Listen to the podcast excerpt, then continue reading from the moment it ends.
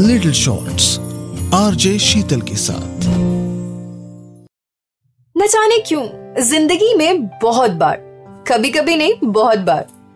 हम बहुत से लोगों की सोच की फ़िक्र करने लगते हैं। जिन्हें हमारी कोई फ़िक्र नहीं होती, कोई लेना देना ही नहीं होता, हमारे बारे में शायद सोच भी नहीं रहे होते हैं और अपनी बहुत सी खुशियों को उन्हीं के चक्कर में दबा देते हैं। रविंदर फिफ्टीज क्रॉस कर चुका है इंटीरियर डिज़ाइनर है।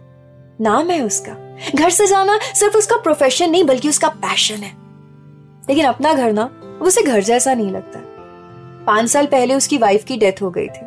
बेटी की शादी हो गई है, बेटा बिज़नेस में साथ है, लेकिन काम के बाद ज़्यादातर अपने दोस्तों के साथ रहता है। और रविंदर काम के बाद अपनी कुछ यादें लिए, तन्हाई लिए फ़ोन लिए बैठा रहता है। दुनिया का हालचाल देखता रहता है। समझ गया था कि ज़िंदगी बस ऐसे ही गुजर जाएगी। लेकिन एक शाम जब वो फेसबुक पर अपने दोस्तों का स्टेटस चेक कर रहा था तो वो फेसबुक पर ऑप्शन आता है ना यू मे नो उसमें उसे नीलम दिखी। कॉलेज में उसकी सीनियर थी। रविंदर का क्रश भी थी। और उसे देखकर ना मुस्कुराने लगा। शायद उसे वो कॉलेज के दिनों वाला रविंदर याद आ गया, जो थोड़ा शर्मीला था। अपने दिल की बात किसी से कहता नहीं था। दिल में दबा के रखता था।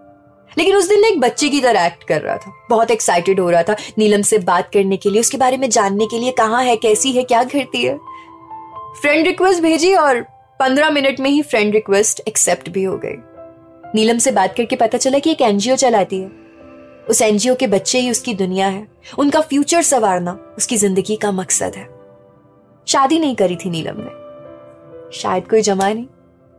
पहले नीलम और रविंदर की फेसबुक पर बात होने लगी, फिर व्हाट्सएप और फिर फ़ोन पे। रोज़ाना। दोनों का बात करना एक दूसरे के लिए ज़रूरी हो गया था। अच्छा लगता दोनों को कि कोई है जो थोड़ी फ़िक्र करता है। कोई है जो दिन भर का हालचाल पूछ लेता है, दिन अच्छा गया तो कैसे अच्छा गया? अच्छा नहीं गया तो क्या हुआ ऐसा कि अच्छा नहीं गया? दोनों को एक दूसरे से बात करना, एक दूसरे के साथ अपनी चीज़ें शेयर करना, बातें शेयर करना अच्छा लग रहा था। जैसे एक दूसरे पर वो दोनों हक जताते, एक दूसरे को डांट देते ना तो अच्छा लगता। नीलम की कभी भी तबीयत खराब होती तो रविंदर हमेशा फ़ोन करके डांटता। पता है ना, ज़्यादा काम करने से तबीयत खराब होती है तो क्यों इतना काम करती हो? और नीलम मुस्कुराते हुए कहती, बाबा, मैं कोई बच्ची थोड़ी हूँ, कैसे बच्चों की तरह मुझे डांटते रहते हो लेकिन मनी मन में बहुत खुश होती, क्योंकि उस डांट के पीछे छिपे प्यार को, केयर को, अपनेपन को समझती थी नीलम।